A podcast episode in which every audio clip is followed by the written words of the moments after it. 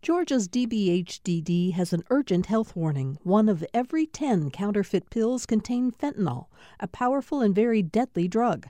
Pills from friends or dealers are unsafe, and one pill can cause an overdose. More info at opioidresponse.info.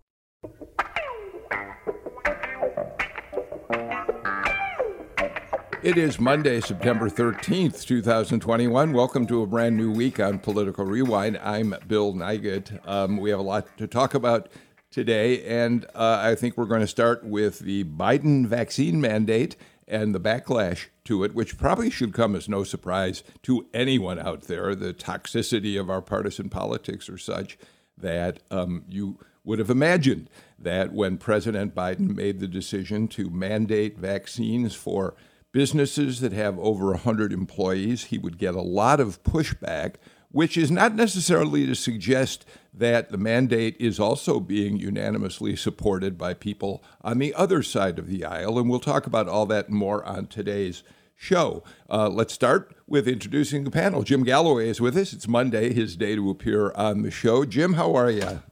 I'm doing great. It's a beautiful day out here, isn't it?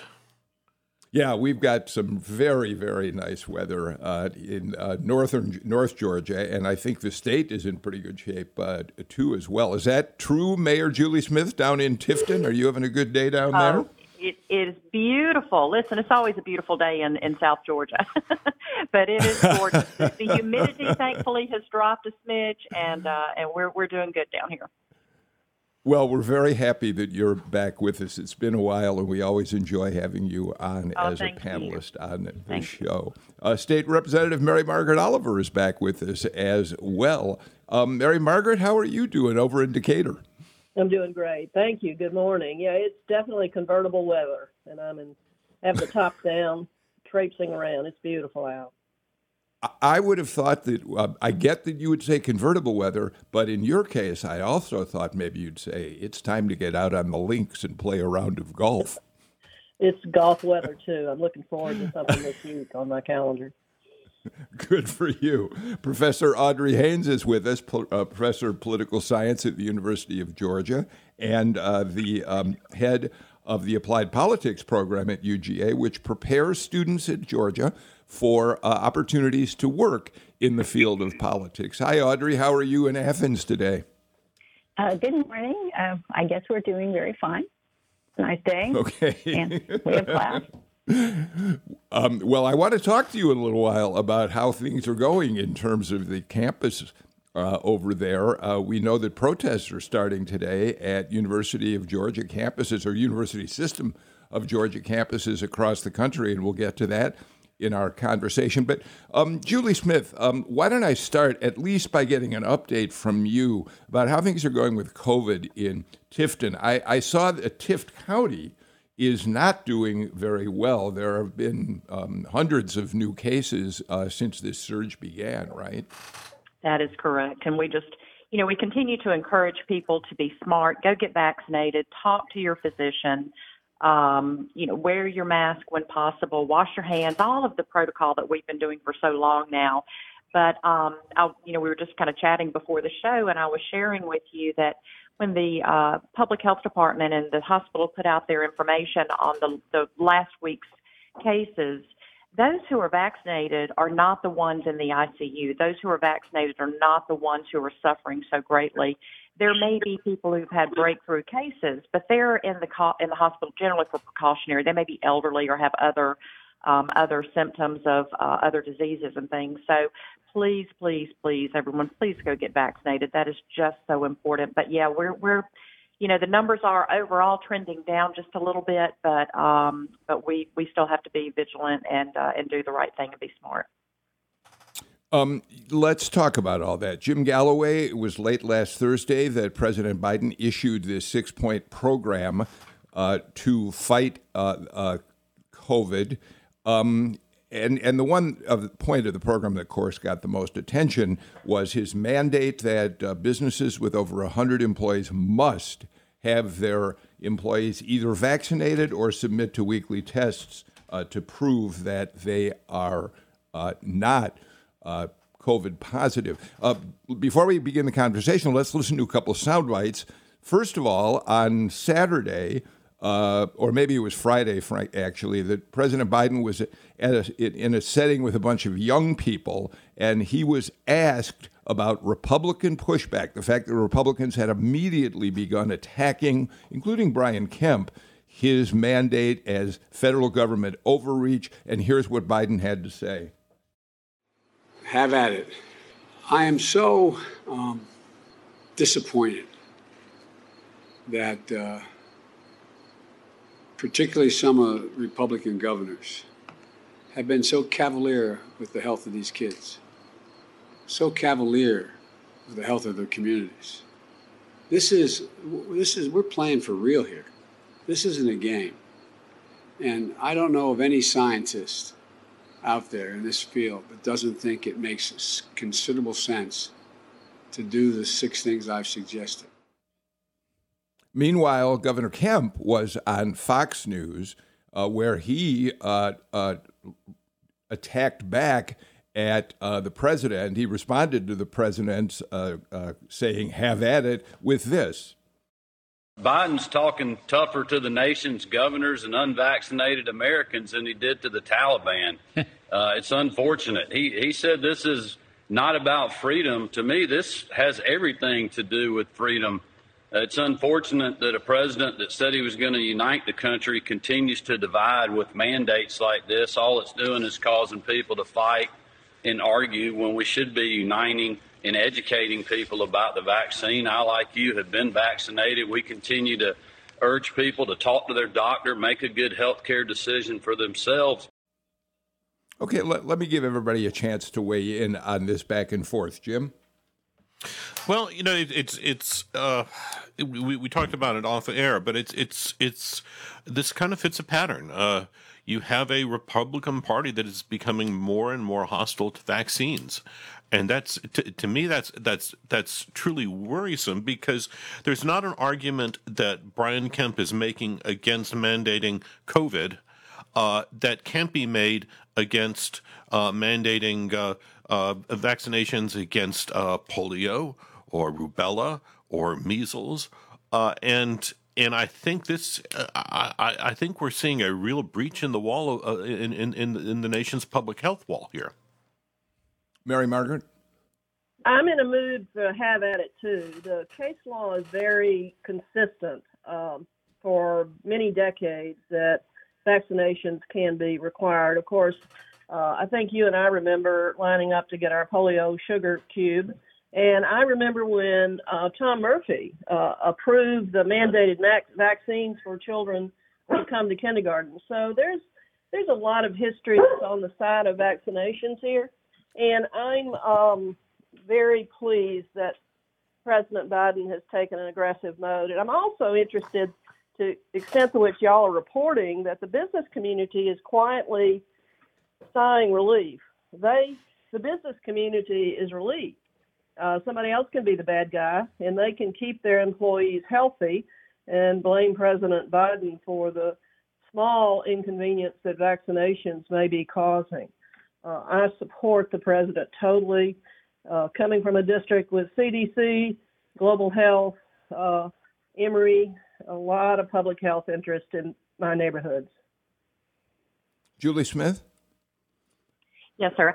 Uh, you know, I don't think that the Republicans are hostile to vaccines. I think the the frustration comes with the mandate. Um, I think we all know that the vaccines are um, are making a difference. The vaccination is very important, but again, my message to my community has been: get with your physician. Your physician, your medical care provider, knows you better than anybody, and it's the mandate aspect. Um, there may be reasons for, there may be underlying health care uh, or health issues. There may be religious reasons. There may be other reasons for someone not to be vaccinated, but it's I think it's the mandate that's the rub, not the vaccine.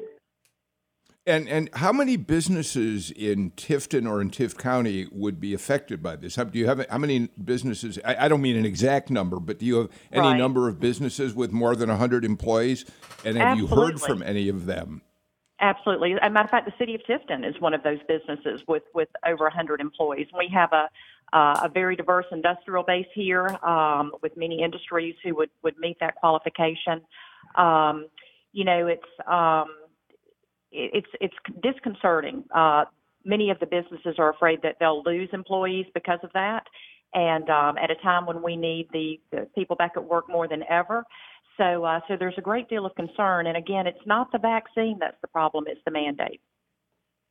Audrey, um, the president is uh, saying that his power to be able to mandate vaccines is based on a, uh, a provision in the Occupational Safety and Health Administration Act, which allows for a president to intervene when the safety or, or health of workers is at stake.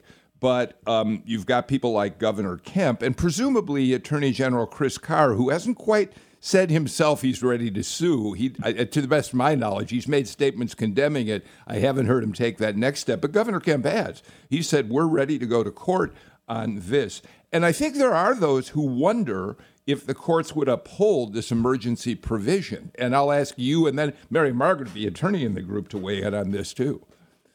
Well, let me begin by saying that you know vaccine mandates aren't new. We know that. We know that all states require vaccinations. Everyone said that before children start going to school. Um, and then there's some exceptions, you know, related to health and religion. And the key point is that what Biden has done um, with this rule um, is really required people to uh, get a vaccine if they want, but they don't have to. It's not really a requirement by the federal government that anyone put anything in their body. If they don't want to take the vaccine, all they have to do is provide a negative test weekly. The other option, like the courts have looked at before, is if you want to go to a university that requires a vaccine, you get the vaccine, you go. Mm-hmm. States have always had that power to do that.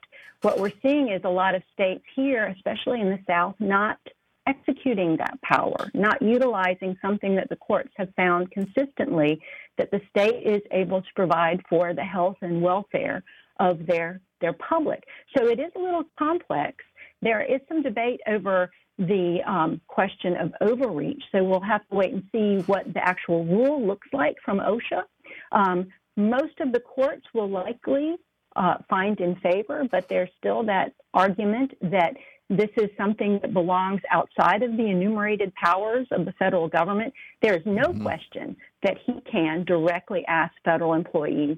That is utterly constitutional. That little area is whether he can um, do so at the state level, because that's the area where, again, states have done the work. The problem is that while Republicans are complaining that immigrants are coming into the country and they're unvaccinated, and Biden is not vaccinating them, that's a part of a, a conspiracy theory about how the Delta variant has spread. At the same time, they're saying we're not going to require a vaccine of people, even when cases are increasing and so are deaths. Mary Margaret, it, it, there is a constitutional question here, yes? Yes, there is, but I think you're going to, uh, Governor Kemp will be asking the United States Supreme Court to overturn 100 years of case law in relation to vaccination law. Is that another thing that the Governor Kemp wants to say, overturn the law? I mean, what is the political reality for Republicans if we don't care about precedent? We certainly had a lot of lip service to caring about precedents uh, in the Supreme Court uh, nomination process. Let me say one more thing. Julie's right. We all should go to our doctor and consult with our doctor at our medical home. The reality is that what 30, 40 percent, 20 to 40 percent of Georgians, uh, 20 percent don't have insurance at all, and probably another big chunk of people don't have a medical home. People who are working multiple jobs, people who are trying to get children into daycare and pay for it. Uh, getting a vaccination is not as easy for them as it is for me. And I think the mandate is going to be helpful in encouraging more people to get that shot. It's going to be less painful and less inconvenient than taking the stupid test, which I had to do twice a week at the Capitol. uh, Jim, let me get let me I know let, let me get you back in, but let me point out it is interesting. Mary Margaret made a point that's really interesting, of course, and that is there are businesses out there who presumably and and there's been some reporting on this who are uh, saying thank you to the president for forcing them into a decision that they can be protected about making. Now they may have wanted to do it, uh, so let's point out that UPS, Invesco, Emory Healthcare, Wellstar, Cox all have vaccine requirements now for a number of their workers. For most of their workers, there are some exceptions.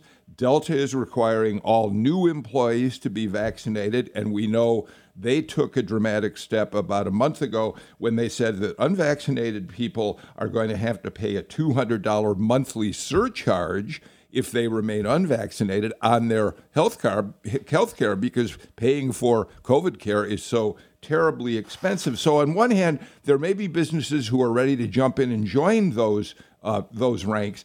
There are others who are saying, "How do we pay for testing? Uh, this is going to be very expensive if people don't want, want to get vaccinated." There are questions to be answered by the feds on how this is going to unfold, Jim. Yeah, there are questions like, but but but heretofore, uh, uh, vaccines have all been free. Uh, it's just a matter of you getting your body into the place, into the chair, so you can have the have the needle jab. Uh, let me build on uh, uh, something you said, Bill. Yes, yes, I think you have a lot of businesses happy that suddenly they don't have to make the choice of whether to require employees to have vaccines. They, uh, they uh, that choice has been made for them, and they can use that as cover uh, if uh, in if uh, against any any kind of uh, legal protest.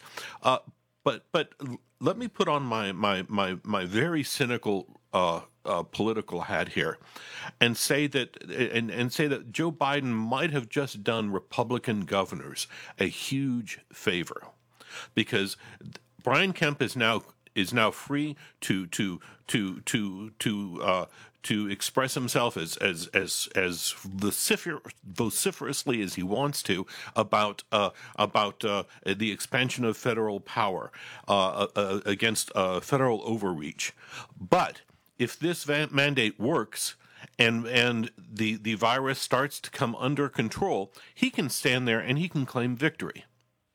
And and thus he gets to he he, he gets to eat, uh, have his cake and eat it too. Julie Smith, you identify you run in nonpartisan elections uh, as as mayor down there, but but you identify as a Republican, and and I wonder when I saw this mandate. I sort of responded the way Jim did. On one hand, I thought this could be a big victory for the president. But I also have to admit, it really worried me because it seems to me this is exactly the kind of issue that could drive an even deeper, if there's any possibility of making a deeper, partisan wedge between the parties in this country, and that the response to a mandate like this uh, could grow to be I don't want to be exaggerated, but more dangerous perhaps than even what we've seen in the past. I don't disagree with you at all, and that's you know I think what um, I think what people are scared of is when we go back to these mandates we have in place for school children to attend you know public schools with vac- the, the various vaccines that we all had as children.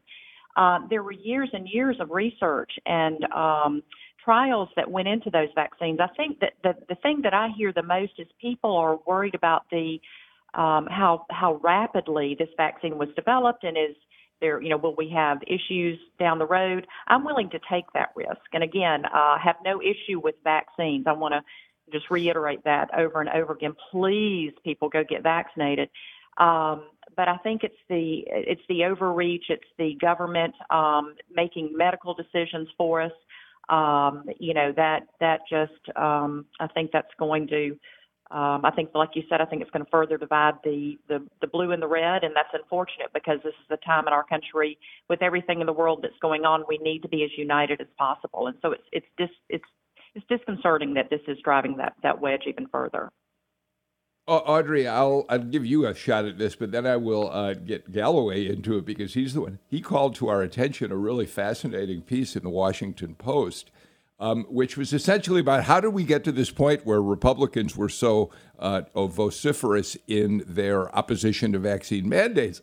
And and the story recounts the fact that in 2007 it was Republican Governor Rick Perry who signed an executive order making his state the first in the country to mandate a vaccine for HPV, the sexually transmitted virus that young women or women uh, can get that causes cervical uh, cancer. This is a Republican governor.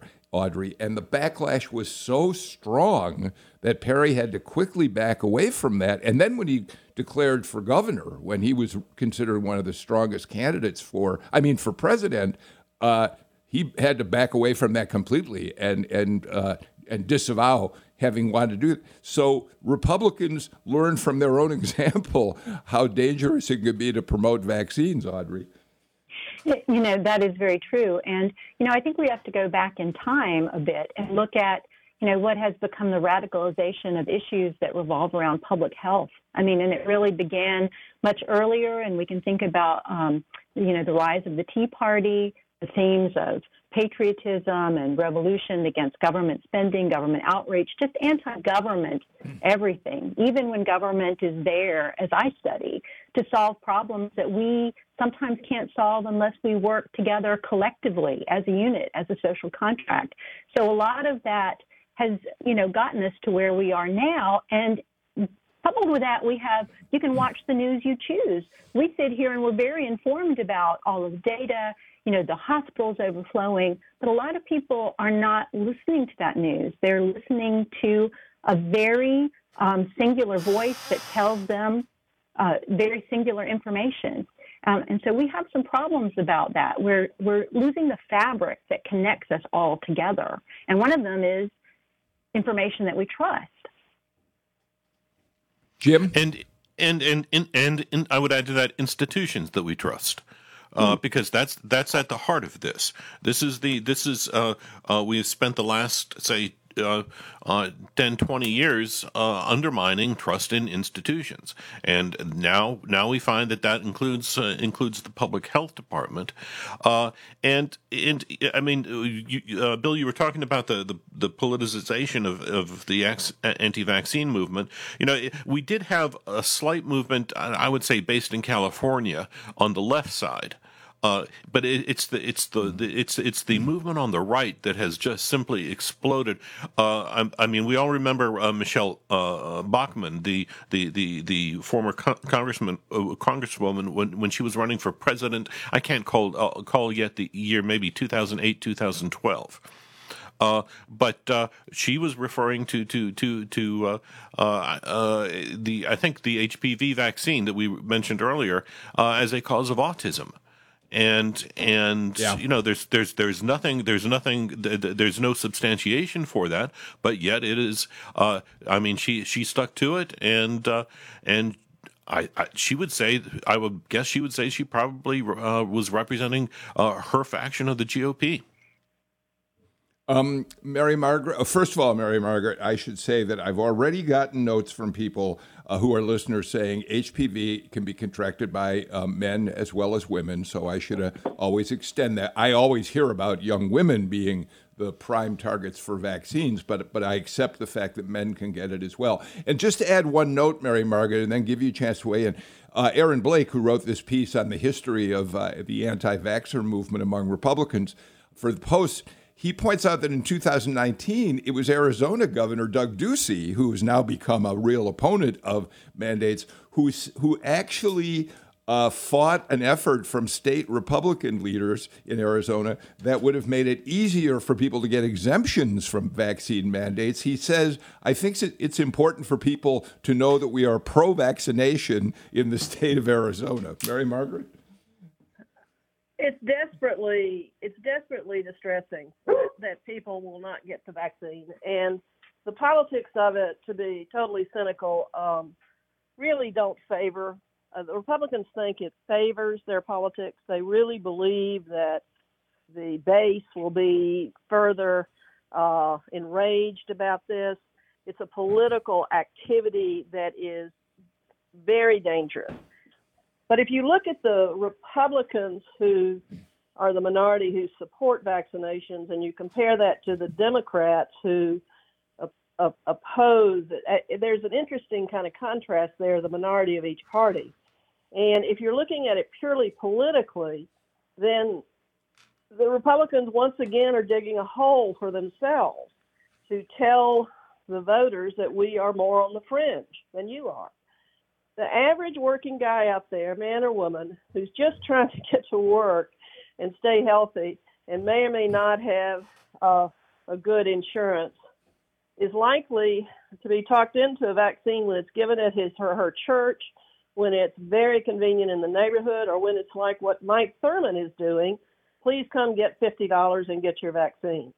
Uh, I think that's the majority of the unvaccinated people, and the political base of the Republican Party that are just saying you can't make me do anything. I'm going to be selfish until I die. That crowd um, is not as great as the other crowd. And that's why we can make progress on this deadly disease. All right, I've got to get to a first break of the show. As I do, though, I want to point out Amber Schmidtke, who um, is, uh, tr- you know, tracks the virus like just about nobody else uh, here in Georgia. That's for sure. Uh, she does a, a blog in which she reports the latest data. She says there's some fairly good news here in Georgia. She says that um, positive cases of COVID have declined by 21% in the past week. Hospital admissions have declined by 16%. So she says we may be, maybe uh, seeing the surge uh, diminish a bit. She also points out, though, that it was Labor Day week that these numbers come from, and therefore people didn't get a chance to get tested to the same extent they might have in a regular week. So we'll see how that unfolds. But it is, at least for the time being, some uh, relief to talk about. And by the way, Amber Schmidtke will be with us with Dr. Carlos Del Rio on Wednesday when we will do a show on uh, COVID and its consequences. So stay tuned for that. All right, let's get to a first break. We'll be back with more on Political Rewind.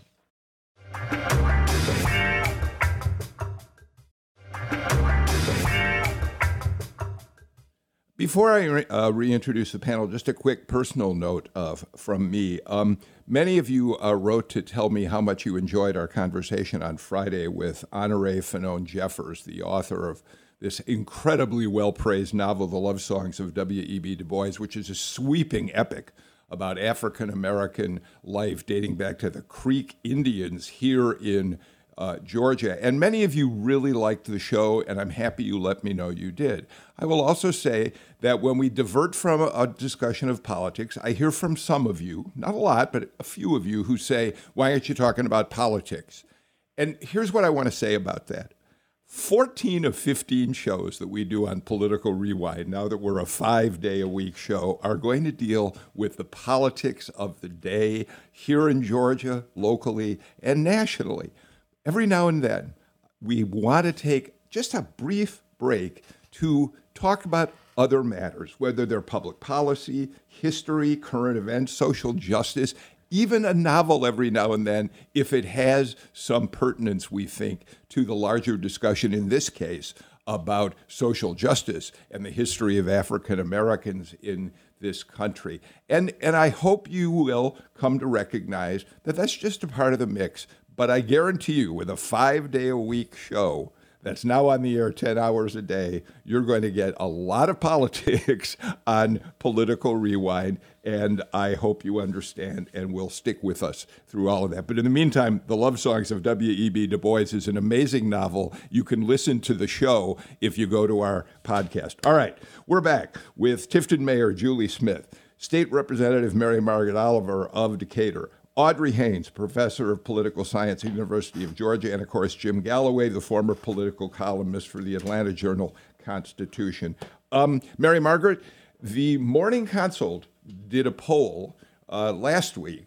In, after, in the aftermath of the uh, Supreme Court's refusal to intervene in the Texas abortion law case, refused to stop it, and essentially what it said basically is that Democratic women are now pushing abortion, uh, contraception, equal pay, women's issues to the top of the heap when it comes to the uh, reasons they're going to cast their ballot in 2021, uh, 22. And we've said repeatedly on this show in talking about the abortion law that Republicans maybe end up uh, being uh, uh, sorry for the consequences of this law. I, of course, we're political insiders on this call, but just speaking for myself, I was shocked when the United States Supreme Court took its uh, highly criticized, appropriately criticized state of allowing the Texas law to be implemented without constitutional review of a statute that they know is unconstitutional under current precedent. So it's not about the insiders, though. As you say, it's about everyday women out there. I think that most of us have been able to uh, believe that this political, again, political wedge issue would not touch us, our daughters, our sisters, or people we love. And now we know that it will. It can and it will. The uh, reality of the majority of voters, uh, excuse me, the majority of the Supreme Court justices, the five to four, that Clarence Thomas is now in charge of deciding who writes decisions for the majority of the Supreme Court justice when the Supreme Court just chief is in the minority. That reality is hitting those of us who follow this very closely, but is also always also penetrating the thoughts and minds of people who uh, are the women in the suburbs who we might be characterizing as apolitical women who are suddenly awake and responding to a very different change in reality uh, of what our rights might be. I think it's very distressing, and to me, as an insider, and to all the other women out there, I a year ago was saying the United States Supreme Court, my guess would be, would not overturn Roe v. Wade. And now I am not saying that anymore. I think if Justice Clarence Thomas is the majority with seniority of justices who wish to um, do away with Roe v. Wade, then he will have the opportunity to get four other justices to join with him. And that's very, very frightening to us insiders and to all of those women out there who are suddenly paying attention in a different kind of way. Julie Smith? you know, I've said many times on this show, I'd much rather deal with a pothole than some of the issues that we talk about as this panel. But, um, you know, this is one that I, I really, truly struggle with. As Representative Oliver said, you know, when, when you're talking about these issues that do impact our daughters and sisters and aunts and, and, and the women in our lives, and it's not just the way, you know, it, it, it's, it's the, it's the, other person that's involved, the father of this child, you know, how how does that impact lives? And we've all seen these stories about um, people who now have gone on to become wonderful contributing people who may have not been here, you know, had their mother had an abortion. So it's a, you know, it's it's a this is a very delicate issue that um, you know, this is COVID is nothing compared to this issue. There's there's religion, there's spiritual aspect. There's when does life begin? Um, there are circumstances. There there's so much that's involved, and um, I just you know I I don't know how I feel about this. I I can argue uh, both sides of the of the situation, but um, it's it's that's a tough one. I I don't have an opinion on that one.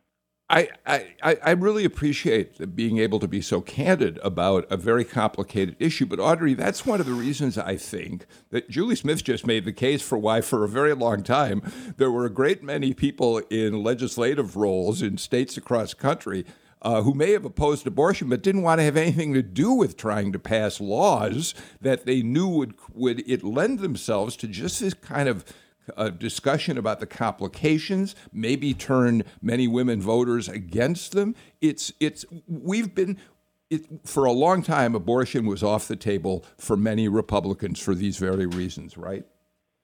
Well, I would um, I would argue that those individuals have utilized a lot of other laws that have made getting an abortion um, very difficult. So, indirectly, over time, the ability of hmm. women to get a legal abortion has um, declined significantly across many states. And that has been the cover. And just ironically, taking away one's rights indirectly is the argument that some who are opposed to the vaccine are making. But let me just add one point, and this is what I wanted to suggest is that if you look at the public opinion data, and you look at it not only for women, but you look at it for men. For women, only 19% of women think that abortion should be eliminated in all, I mean, um, outlawed in, in every case. But for women, 81%, if you add those who say it should always be legal or legal in some circumstances. And guess what? The number is same for men, 19% in that um, you know, give or take, plus or minus the margin of error. But that is a significant indicator, just like public health issues, that you have a vast majority of people in the country who want to keep the status quo, but they are being pushed into situations where a relatively small minority who has the ability to sort of manipulate legislation uh, and get it passed through a whole lot of other means dictates policy at this point. Jim? Yeah. Um, well, first of all, let me let me let me acknowledge that uh, we've got three female panelists here who who can express themselves uh, uh, very well, and they don't need my input on on something like this. But uh, I, I would say, first of all, let us note that many abortions are medically necessary.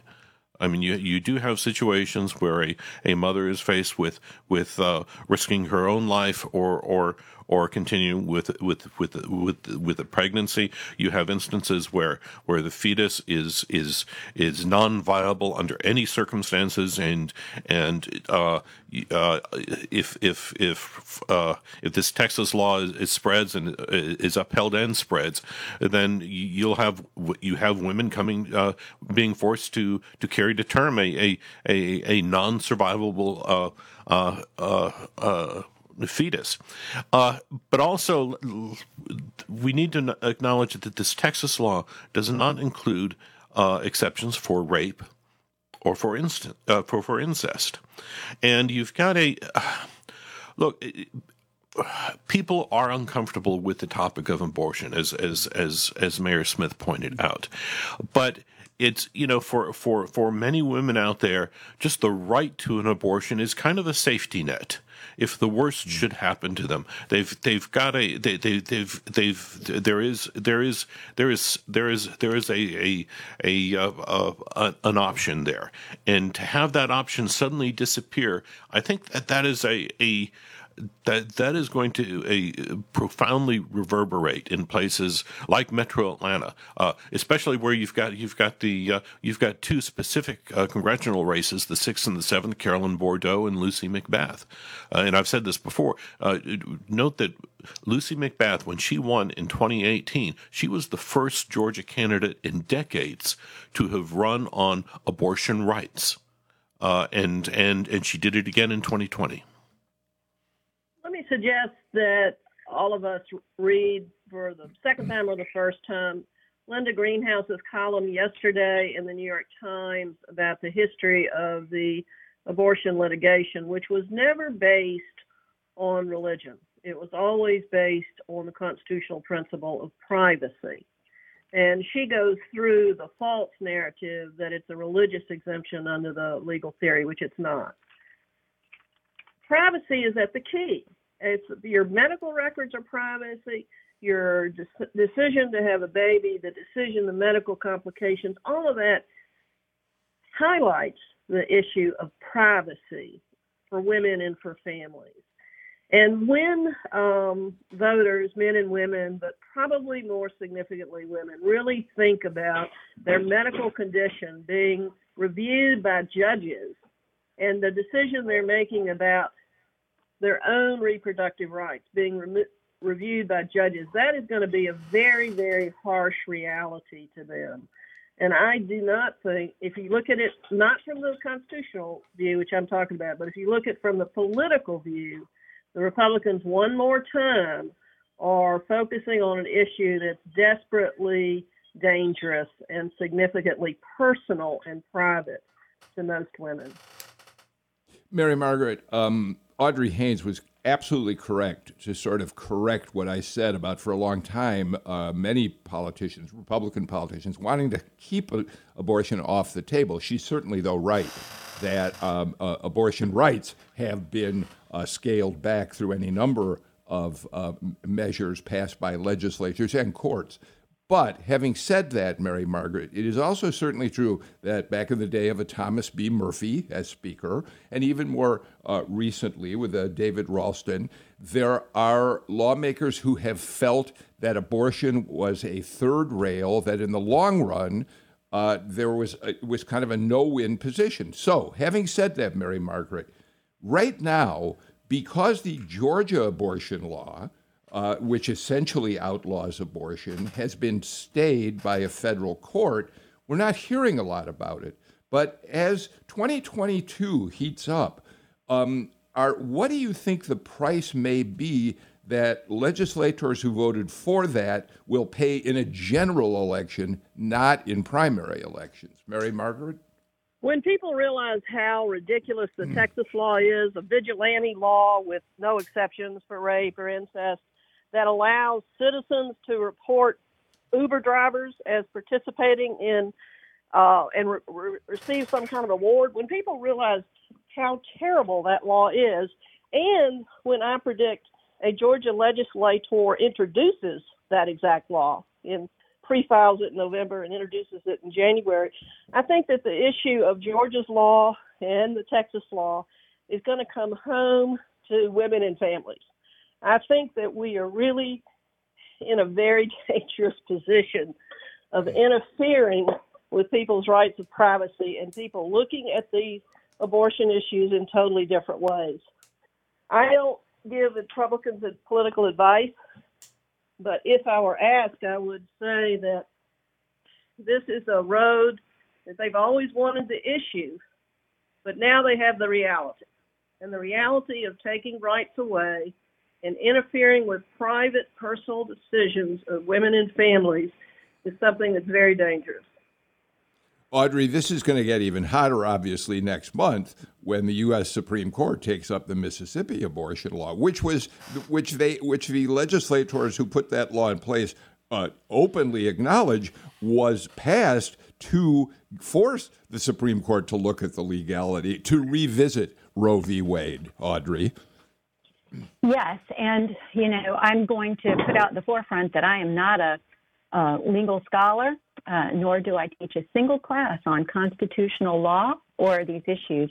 But um, you know, everyone is waiting to see what that will be like. Some with trepidation, and some who are very hopeful that um, after many, many years of advocating for um, the uh, end of Roe v. Wade, they will win.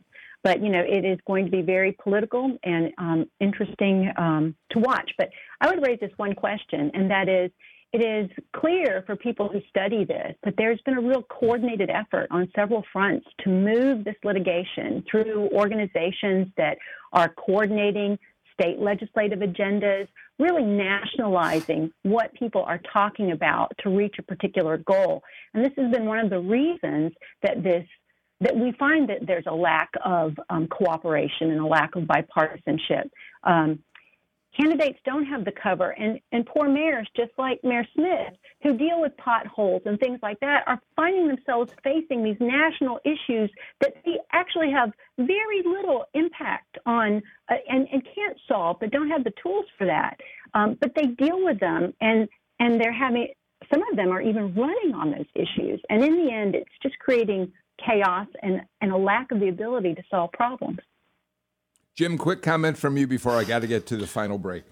All right, all right. When when we come back, Bill, I would like to hear from Mary Margaret and and and and Audrey about the chances that uh, a Texas a, a, bill similar to Texas is going to be introduced in the legislature in January, and what impact that might have on Brian Kemp. Uh, great question. Uh, we got to get to a break right now. We'll be back with more in a minute.